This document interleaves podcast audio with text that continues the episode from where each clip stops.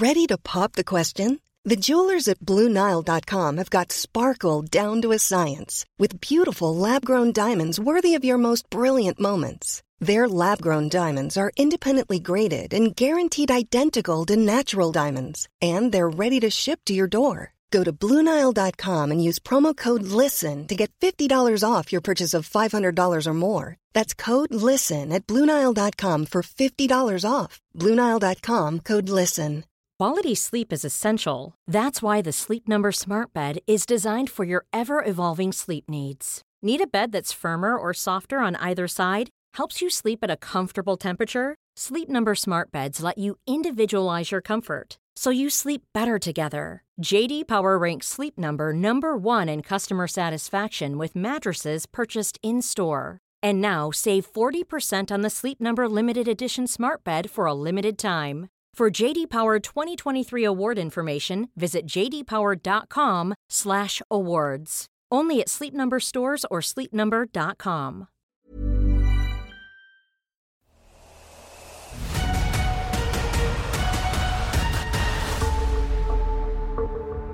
80 years ago this month, on the 29th of May 1942, Radio Prague announced that Reinhard Heydrich, the overall head of security in Nazi Germany and a leading architect of the Holocaust, was dying. Just a few days earlier, he had been mortally wounded in Prague as a result of Operation Anthropoid. But what was Operation Anthropoid? Who crafted the mission? Who shot the guns and threw the grenades that killed him? And what were the consequences of killing one of Hitler's most high ranking officers? Was it worth it? I'm your host, James Rogers. This is the Warfare Podcast, and to find out, I'm happy to welcome George Bearfield back on the podcast. George is author of a new book, Foursquare The Last Parachutist, which is about the final special operations by Czech Slovak forces during the Second World War.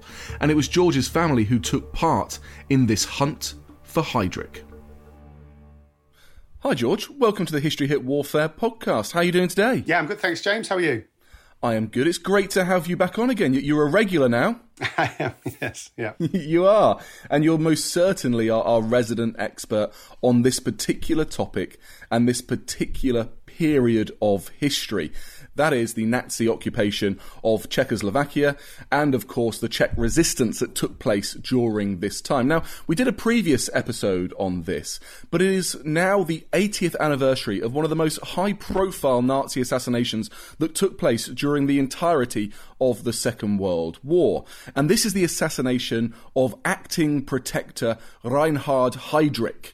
This is a man who Hitler himself described as the man with the iron heart. So there's no love loss here when it comes to talking about his assassination, but there might be when it comes to talking about the repercussions of that assassination. But where should we start with this history, George? Well, I think the seeds of Operation Anthropoid, as it was known, which was the mission that was sponsored by the UK and the Special Operations Executive, but executed by not Czech, but Czechoslovak forces, and that's very important. The seeds for that were sown in the Munich Agreement, September 1938, uh, famously when um, Czechoslovakia lost its sort of defensive borderlands, um, the Sudetenland. Strong parallels, really, with today and Ukraine. I mean, it would be the equivalent of the UK government, the French government agreeing to cede Donbass and the eastern part of Ukraine to Russia and forcing Zelensky into exile because that's what happened to Beneš. So he was, at the time of Munich Agreement, part of that agreement was an insistence that he, as the democratically elected uh, president of Czechoslovakia, was to go into exile as well as them losing their key defensive borderlands. So, you know, Czechoslovakia had formed at the end of the First World War as an independent, democratic, socialist state. It mustn't, as far as Beneš and, and those who had supported him, which was the majority of the country, were concerned, it mustn't be absorbed into a greater Germany you know, that would mean being sort of under the heel of Hitler's boot. So that wasn't acceptable. And so Beneš went into exile and tried to plot how he would reclaim his country, which was, you know, an immense task. It was really triggered then. He'd already begun plotting and thinking about what he needed to do. And then in March of 39, Hitler broke the Munich Agreement and invaded the rest of Czechoslovakia. And so, as far as Beneš was concerned, everything that had happened post Munich was invalidated as well. So he still considered himself the rightful prime minister of Czechoslovakia, but his allies didn't necessarily because things had moved on as far as they were concerned. So he uh, returned to England to reclaim his authority and to reclaim his country. As I say, he wanted to reclaim his authority as leader. He wanted to encourage the Allies to fight Germany to its complete defeat, because if there was to be any peace deal, then that wouldn't be good for Czechoslovakia. And he wanted to restore Czechoslovakia to its pre Munich borders. So, for somebody who's basically got nothing in his hand, that's a quite a tall order in terms of geopolitical objectives. But at least he had a clarity of his vision and what needed to be achieved. That's no small task, like you say. And did he manage to find many allies, political allies in the UK, to help him in this cause? Apparently, he got a very lukewarm welcome from uh, Neville Chamberlain, but one of the things that went in his favour quite early on was Winston Churchill coming into power. Before Churchill was made the sort of leader of a government of all parties, he gave a very heartfelt uh, welcome to Beneš on his arrival because he, he saw Beneš as an ally as well and, knew, and, and understood the political and moral importance of having Beneš in the UK working for the defeat of Hitler. And that mission of victory without any compromises with Hitler was shared with Churchill, who clearly was somebody who had significant power. You know, the British Empire at, uh, as a sort of global superpower at the time, that was an, an, a hugely important bit of support. And did Beneš share Churchill's passion, enthusiasm for these special operations that could take place to try and unsettle the Nazi occupation of these regions of Europe? I mean, initially he was the SOE didn't exist when Beneš first came into exile, but a few things uh, tilted in his favour. One of them was, I say, Churchill coming into power. As you say, the other one was the formation of the Special Operations Executive, which I think was in sort of about July of 1940. But just prior to that, one of the things Beneš did early on was he made requests for Czechoslovaks to go into exile and to fight. And a lot of them had heeded that call, including my grandfather and his cousin Jaroslav and Josef Bublik. Many men, thousands of men, went to fight in France, and they were defeated there, obviously, in the, in the summer of 1940. And they returned to the UK. But that meant that Beneš had the kernel of an army based in the UK that he could use to build, with the idea of eventually coming back into the country to reclaim the country. So that was a big fillip. And the other thing he had was his erstwhile head of military intelligence uh, left the day before the Germans overran Czechoslovakia and returned to England. So he had some men, he had some political support, and he had an intelligence network that was highly valuable to the UK as well. So it was natural in some ways that they would form a relationship with the Special Operations Executive when that was formed in July of 1940. Now, it's important to note, and this is often misunderstood about the Operation Anthropoid and other operations like it, they were not SOE missions. They were Czechoslovak missions, but the Czechoslovaks made use of the SOE training schools.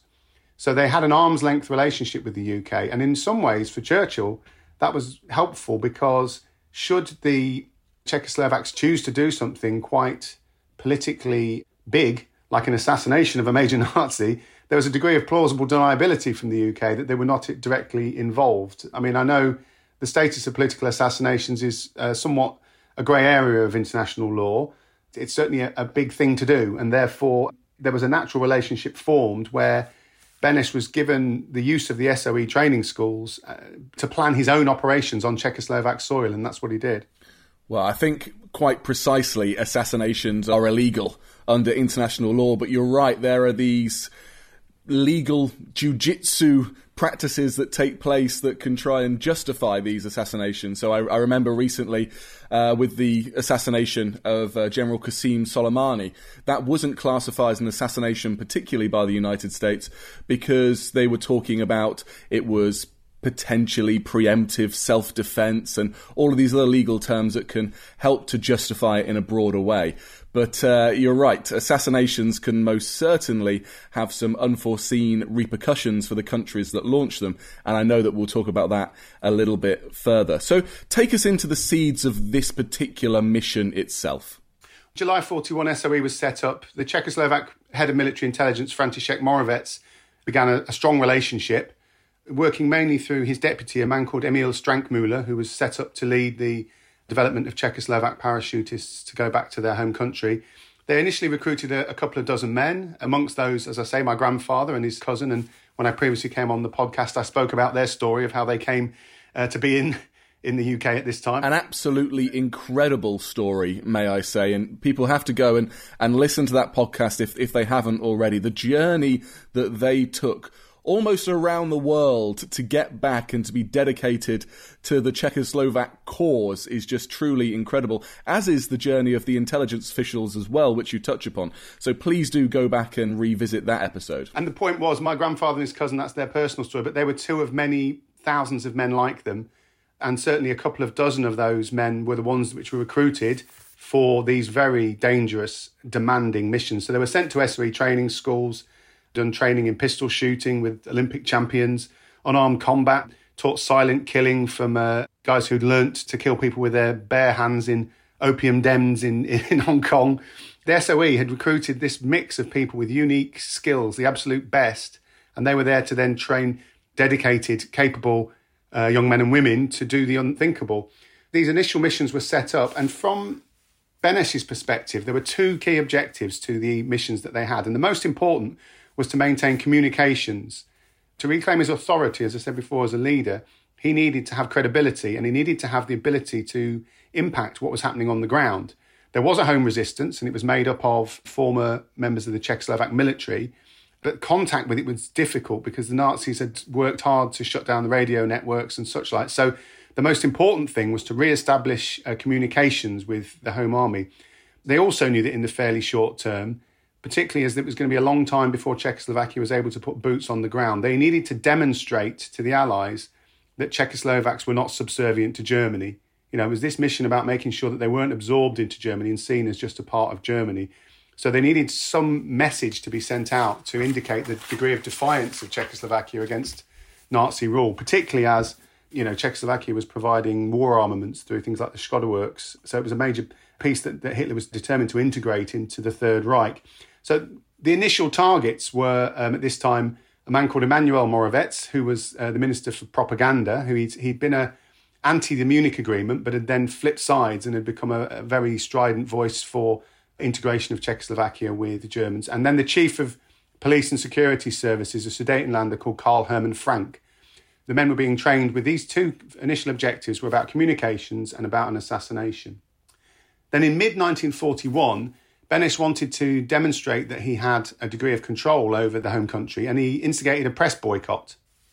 Uh, it was very successful. I can't remember the precise figures, but basically, you know, to indicate that he had lines of communication and the ability to control the behaviour of the home population, he initiated a press boycott and it was very successful. And what is a press boycott, George? Basically, uh, he sent a message out for the public to boycott uh, any newspapers who were issuing pro Nazi propaganda.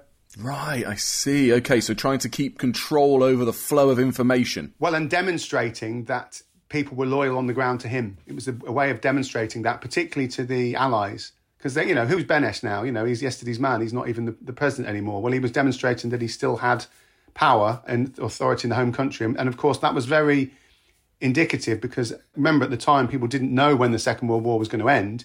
They wanted to know that if they were going into these countries, they had the ability to influence what the you know, much like Ukraine today, you know, the ability to mobilize that, the home army and the in the fight against the invader.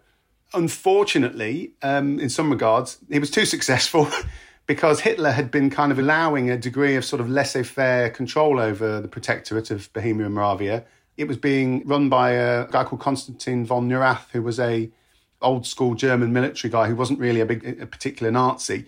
Hitler was furious that this press boycott had happened and so he decided it was time to, you know, really put the Czechs, uh, you know, the Slavs under a, a tighter degree of control. And to do that, he called in his most dangerous and ruthless instrument, which was uh, Reinhard Heydrich. And now Heydrich, as you said, was not a nice man, um, expelled from the navy for ungentlemanly conduct with a lady, uh, and his military career in tatters. He embraced the Nazis as a way of achieving power and influence and formal respect. So he was no fan of the traditional military either.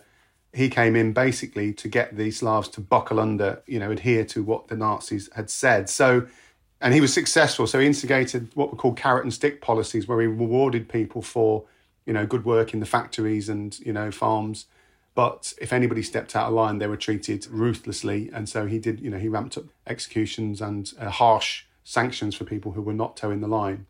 So it became then pretty obvious who the target for political assassination was. Uh, it moved from Karl Hermann Frank to his new boss, Reinhard Heydrich. Okay, I see. So Heydrich is the, the new target. He's, I assume, quite publicly and unpopular in the region as well. So this is the ideal political target to take out. It can show the, the broader control of the government in exile, and it can hopefully buoy the spirits of the local population, showing them that they haven't been forgotten and that this war can be won. So how does this mission unfold? Well, you're right. He's a more high profile target, a more dangerous target in some ways. So the benefits of assassinating Heydrich are mirrored by the consequences of killing him. He's someone who's very close to Hitler.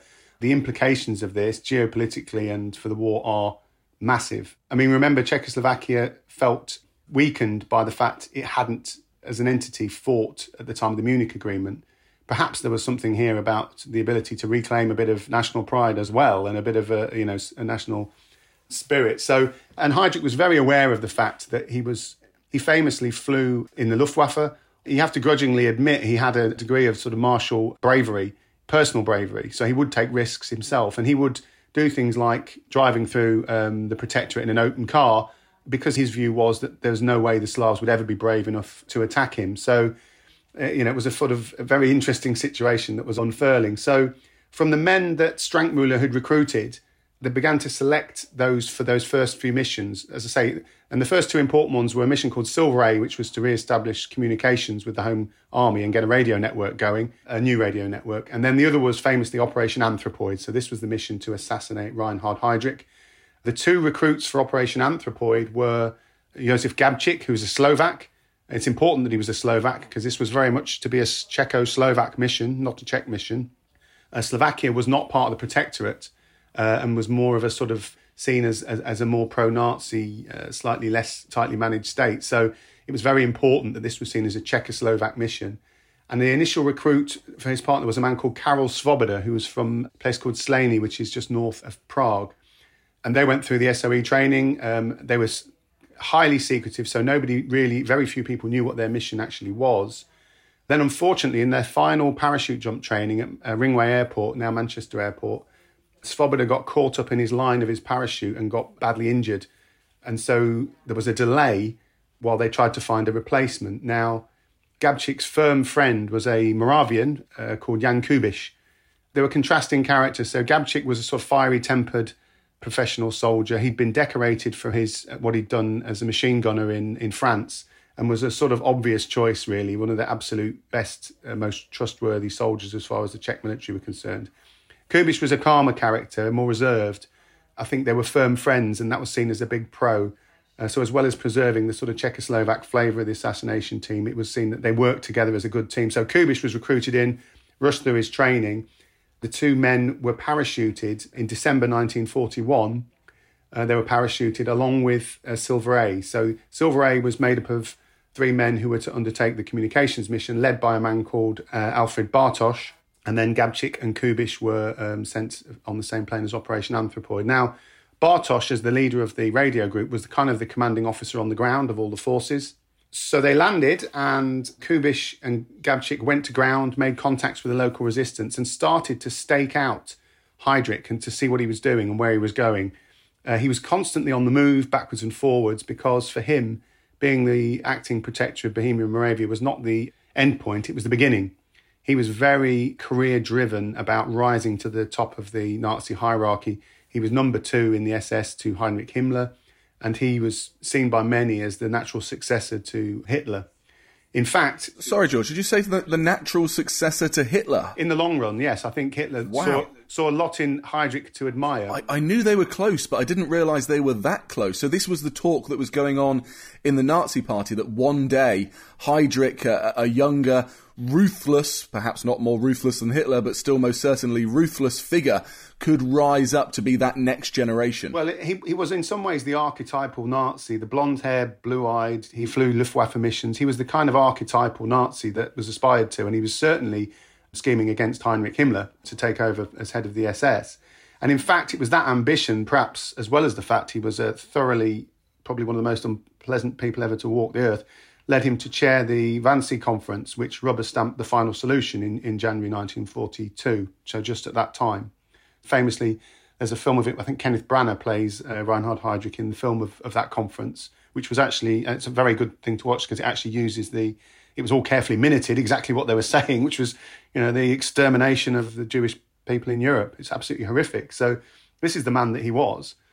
And again, so if you could think of a candidate who was deserving of assassination, albeit that it's illegal, you couldn't create a better one. I think you're completely right. I mean, he sounds like one of the most unpleasant. Inhuman, I think, is the closest. And it's it's not like he didn't have competition, George. I mean, there were some pretty unpleasant people around that time. Well, and he, that's how he made his name by being more ruthless than any of them.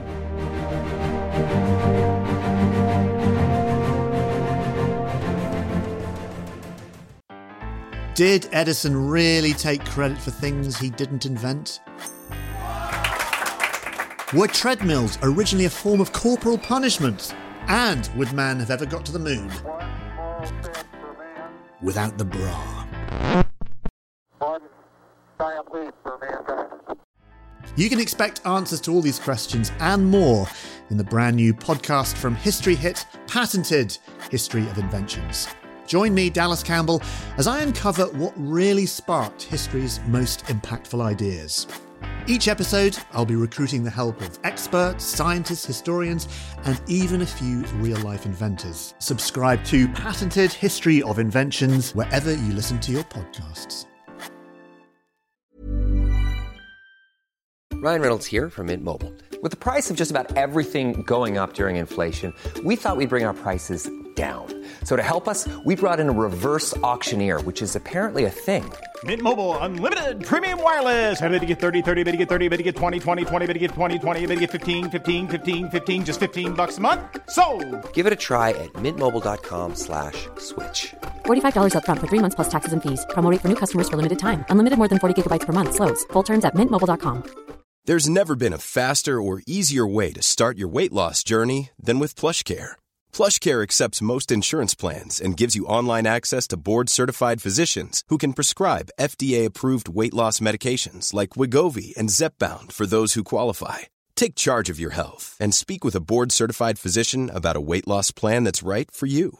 Get started today at plushcare.com slash weight loss. That's plushcare.com slash weight loss. plushcare.com slash weight loss. Quality sleep is essential. That's why the Sleep Number Smart Bed is designed for your ever evolving sleep needs. Need a bed that's firmer or softer on either side? Helps you sleep at a comfortable temperature? Sleep Number Smart Beds let you individualize your comfort so you sleep better together. JD Power ranks Sleep Number number 1 in customer satisfaction with mattresses purchased in-store. And now save 40% on the Sleep Number limited edition Smart Bed for a limited time. For JD Power 2023 award information, visit jdpower.com/awards. Only at Sleep Number stores or sleepnumber.com.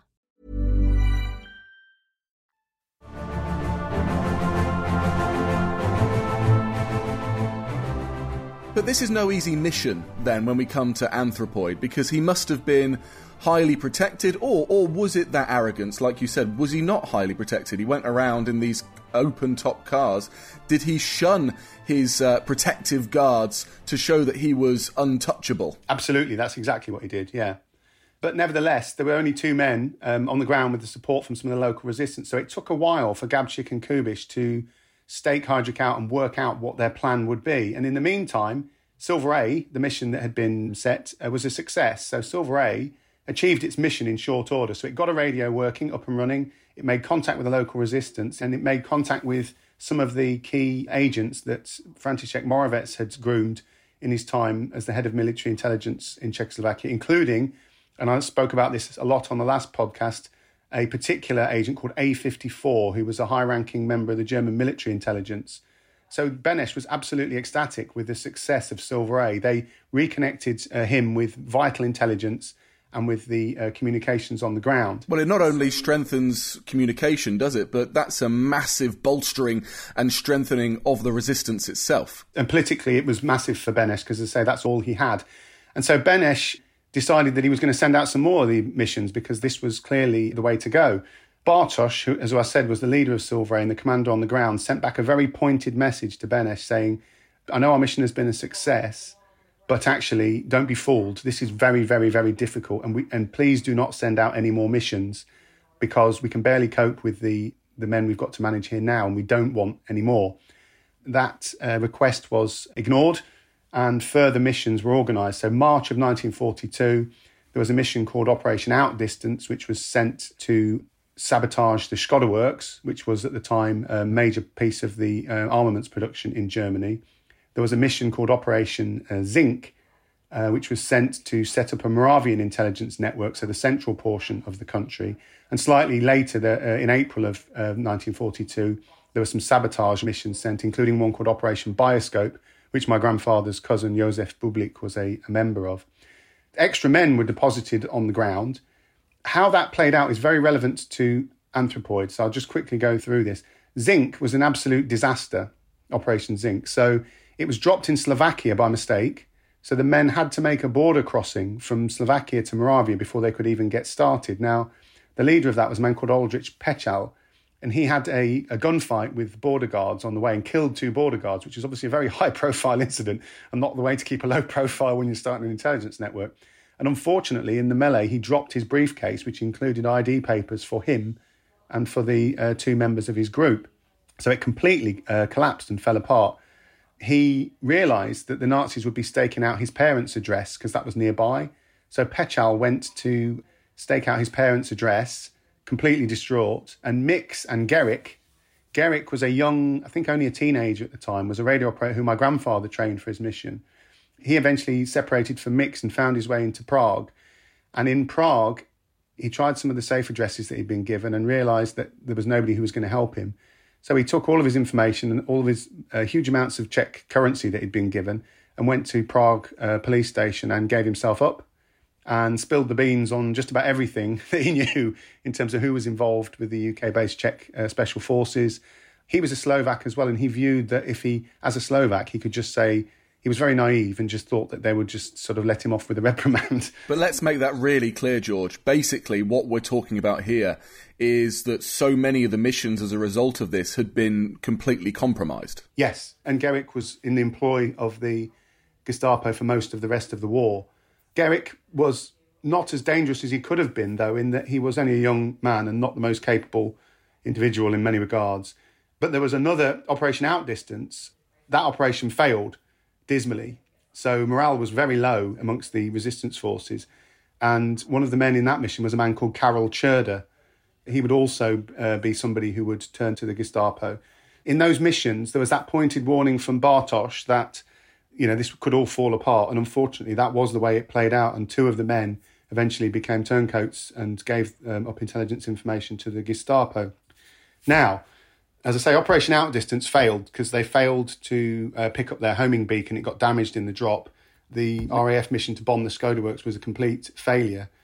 But because Zinc had failed just before Outdistance, Bartoš made the decision to involve Anthropoid, so Gabčík and Kubiš, in Outdistance uh, to help because they were struggling to find the opportunity to kill Heydrich. They needed to do something constructive.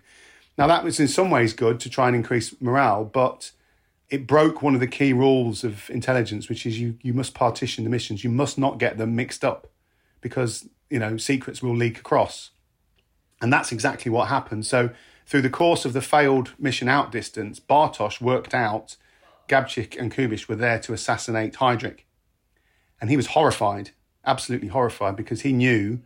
Again, he'd sent this warning that, that things were in danger of falling apart. Now he knew that assassinating Heydrich would destroy, not just put their lives at risk because they were brave men and they knew what they were doing, but would in fact lead to the complete destruction of the entire Prague resistance network. The Gestapo would root out and destroy all that was left of the intelligence network. So he he sent a message through his radio back to Beneš and František Moravec and the intelligence team and said, "We've worked out what Gabčík and Kubiš are doing. Please don't do it. If you're going to assassinate somebody, maybe go back to the Minister for Propaganda, Emanuel Moravec, who I know was the target prior to Heydrich coming into power because he was worried about the scale of repercussions. Now, he received no response to his telegram to the um, Czechoslovak military in the UK.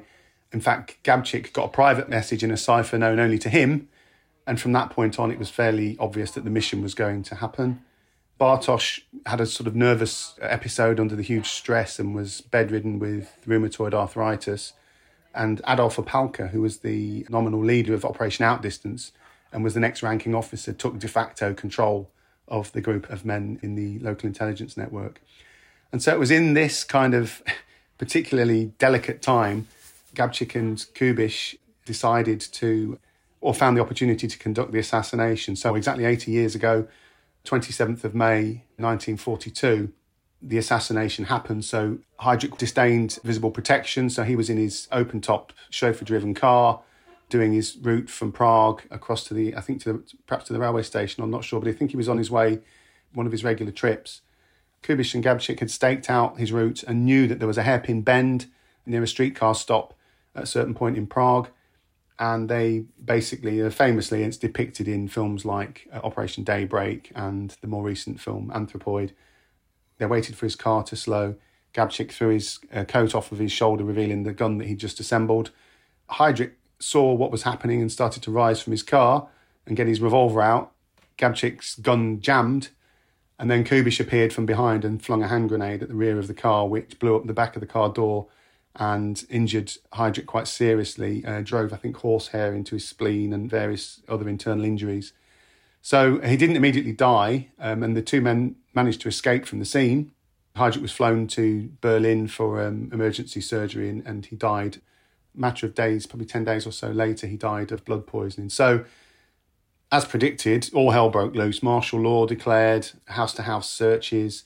And there were these sort of dozen or so men in Prague at the time, uh, agents.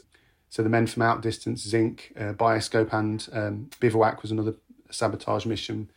My grandfather's cousin was there. So there were these small number of men who were being moved from safe house to safe house to try and avoid the dragnet and eventually, it was agreed that they would be sheltered in the church, in the crypt of the local church, uh, St. Cyril and Methodius.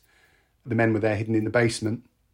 Some of the men found their way to the church. So the two assassins, Gabčík and Kubiš, Opálka, the leader of Outdistance, another member of Silver A called Valčík, a man called Hrubý, and then two members of Operation Bioscop, Josef Bublík and Bohuslav Kouba.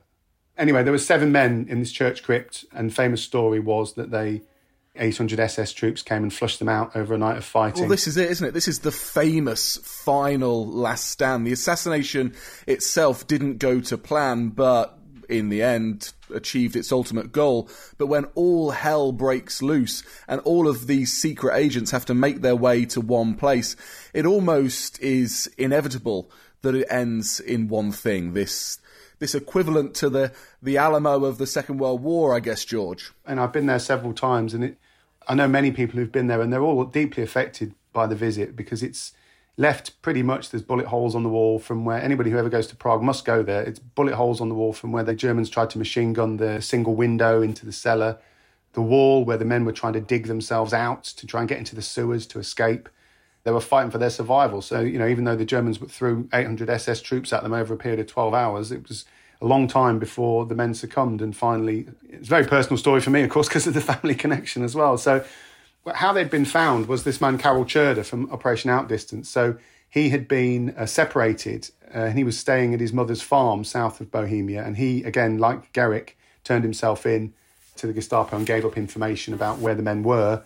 He didn't actually know, but he gave a contact which led them to the local resistance and the families that had been sheltering them.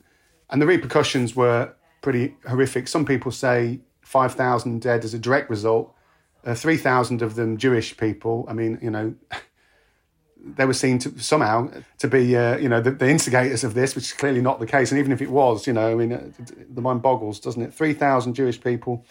Um, the town of Lidice, famously, 350 victims. So Hitler tried, decided to make an example of a town. He picked a town pretty much at random, lined up all of the men and shot them, his army women were sent to concentration camps where most died, and even the children, many were killed. Um, some were sent to German families. So this wasn't in any way a proportionate response. This was a impulsive response driven by rage and anger at the hands of Hitler, who had seen his heir apparent killed in Czechoslovakia. And the whole key here was to make sure that this was to never happen again at anywhere else along the Third Reich. Absolutely, absolutely. It was a direct threat to Hitler. And I say, in addition, I think 250 relatives of the parachutists were killed as well. my cousins in Czechoslovakia were spared a little bit because Josef Bublík was not recognised by Karel Čurda and William Gerik as his body was laid out on the pavement. So that was a fortunate one for the uh, the Bublíks of Barnov in Moravia. As I say, there were many deaths. Lidice was, as they made an example of, as was the town of Ležáky, which was actually close to where the wireless receiver was as well. So one of the things it did was, though, you're right, it was a reaction out of proportion and full of anger it's hard to look at the Second World War now without hindsight and seeing the whole picture. But at the time, as with any situation, Hitler wanted and required a degree of political credibility, much as, you know, you might say Vladimir Putin is still, you know, there are still diplomats in Moscow as there were diplomats in Germany at the, at the time as well. So what this did was, though, it was so extreme that it shone a light on the true heart and nature of the Nazi regime at the time, I think it was senior American senators and congressmen were saying that they were more invigorated by Lidice than they were even by Pearl Harbor. So at the time, it was seen as an absolutely horrific um, genocide. And it really mobilized a lot of people who were wavering against Hitler and the Nazi regime. So, again, perhaps an unintended consequence, but this was the level of emotion and seriousness with which these events were, you know, associated. But this brings me on to my final question to you, I suppose, George, because to what extent was this worth it? Was this assassination politically or militarily worth it? Because not only do you have this mass amount of reprisals, something that was most clearly predicted by the operatives themselves, but could have been predicted by anyone with a rational mind that this was going to be the way it went. And then it also destroys this entire painstakingly built up, invaluable network of secret agents and informants and intelligence and communications operatives that are just destroyed in one foul swoop. Was there any positives to come out of this? Was it worth doing? That's the will always be the sixty-five thousand dollar question. I mean, I think one thing to be clear is it brought full recognition of Czechoslovakia by the Soviet Union, United States, and the UK, and they agreed that the exile government was the government. Uh, they agreed it would be represented at the peace table. This was all happened in the direct aftermath of the Heydrich assassination. They agreed that the country would be reconstituted to its pre-Munich borders. And more controversially, they also agreed to the mass expulsion of Sudetenlanders. So know, there's a lot wrapped up in all that, but it certainly had real long term political implications. And remember, the calculus here is the impact of this accident against the possibility of the future enslavement and systematic genocide of all Slavs in Czechoslovakia. There's a, a horrible calculus to make. And again, I said the 5,000 killed as a direct result it shifted the Nazis into another gear in terms of the degrees of reprisals and the harshness of how Czechoslovakia was managed for the remainder of the war. So it's a very difficult kind of cost benefit analysis to do. Uh, you're right, the local resistance was completely wiped out, but it did recover. And there were a whole sequence of other missions towards the end of the war, including my grandfather's mission, Operation Foursquare. But it did secure Czechoslovakia's future as a country. Again, unfortunately, not for that long, because there was that period from 1945 to 1948 where the future of Czechoslovakia was in some doubt. There was a potential future there for Czechoslovakia. Obviously, with the communist coup in 1948, that all disappeared again. And the men like my grandfather and, and many others like them were victimized by the, the communist regime and the communist government for many, many years. It's a difficult question, and I don't think we'll ever get to the answer. But from my sort of the personal perspective I had on it was towards the end of my grandfather's life, Czechoslovakia was reconstituted initially as a democratic country, but then subsequently split into two countries, Czech Republic and Slovakia. And my grandfather and his colleagues were all rehabilitated and were recognised for what they'd done in the Second World War. They were actually personally invited by Václav Havel to the church at St Cyril and Methodius in 1990 for a commemoration. And my grandfather couldn't make it because of ill health, but I've actually got the postcard that they sent him at the time from the Church of St Cyril and Methodius and with personal messages from all the surviving parachutists of that time. Ultimately, it's a very difficult question, but you know those two countries, Czech Republic and Slovakia, are, are here today as democratic, free peoples. The benefits of that are every day, you know. Absolutely, and partly thanks to Edvard Beneš's um, quite realpolitik, political calculations and and rational way of thinking, I guess. What happens to to Beneš? Beneš's story is ultimately um, a sad one. It's all tied up really with the post war. So Czechoslovakia was seen to be within the Soviet sphere of influence. So, having fought against one um, kind of autocratic controlling force, Beneš over time was forced to make concessions with the Soviet Union, with Stalin, and with the, the communist government. And then what happened was waves of subversion. I think he finished his life basically under house arrest from the communists and unable to take an active part in the government. So he was sort of kept as a political prisoner at the end of his life because of his kind of political value. You know, famously, his foreign minister Jan Masaryk, the son of Thomas Masaryk, the founder of modern Czechoslovakia, was thrown from a window, third floor of his foreign ministry by communist agents, and the communist government took over for many years. So he didn't live to see the fruits of his labours, unfortunately. and, you know, if there was ever a pertinent reminder needed of life behind the Iron Curtain, as we talk once again of, of new Iron Curtains being formed and the future of, of Sweden, Finland, and Ukraine. I think that uh, that this part of history really casts light on that and gives us some reflections for the future. George, thank you so much for your time today. Thanks for coming back on the podcast. And tell us again the name of your book and where we can buy it. Books Foursquare, The Last Parachutist. It's available from all good bookstores and on Amazon. And uh, it's had some really good feedback. I'm really pleased with it. So if, if anybody does pick up a copy, I'd really appreciate some reviews online and some feedback. Wonderful. George, thanks so much. You're always welcome on the podcast. Thanks, James. Thanks so much for listening, and if you want more, you can now subscribe to our brilliant Warfare Wednesdays newsletter via the link in the show notes. Get cutting edge military histories delivered directly to your inbox each week, every week for free. Enjoy.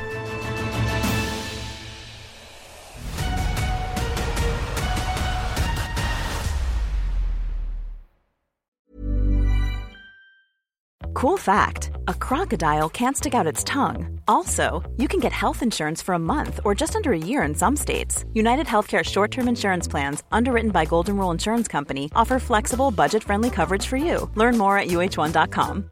When you make decisions for your company, you look for the no brainers. And if you have a lot of mailing to do, stamps.com is the ultimate no brainer. It streamlines your processes to make your business more efficient, which makes you less busy. Mail checks, invoices, legal documents, and everything you need to keep your business running with Stamps.com. Seamlessly connect with every major marketplace and shopping cart. Schedule package pickups and see your cheapest and fastest shipping options from different carriers. With rates up to 89% off USPS and UPS rates. And with the Stamps.com mobile app, you can take care of mailing and shipping wherever you are. Make the same no-brainer decision as over 1 million other businesses with stamps.com. Sign up with code program for a 4-week trial plus free postage and a free digital scale. No long-term commitments or contracts. That's stamps.com. Code program. And before you go, remember as a Warfare listener, you get a special discount at History Hit. Subscribers get access to blissfully uninterrupted, ad free podcasts and thousands of hours of history documentaries. You've got everything from the American Revolution to my own documentaries like Traces of War, Weapons of War, and 24 Hours in Normandy, where I follow in the footsteps of the Green Howards on D Day from their beach landings to being awarded the Victoria Cross and all the way through their first day where they made it seven miles inland further than any other British or American unit. So head over to historyhit.com forward slash subscribe or follow the link in the show notes and use the code WARFARE to get 50% off your next three months. That's the code WARFARE to get 50% off. And if you're an Apple listener, you can subscribe for new ad free episodes within the app. So give it a go. I know you're gonna love it.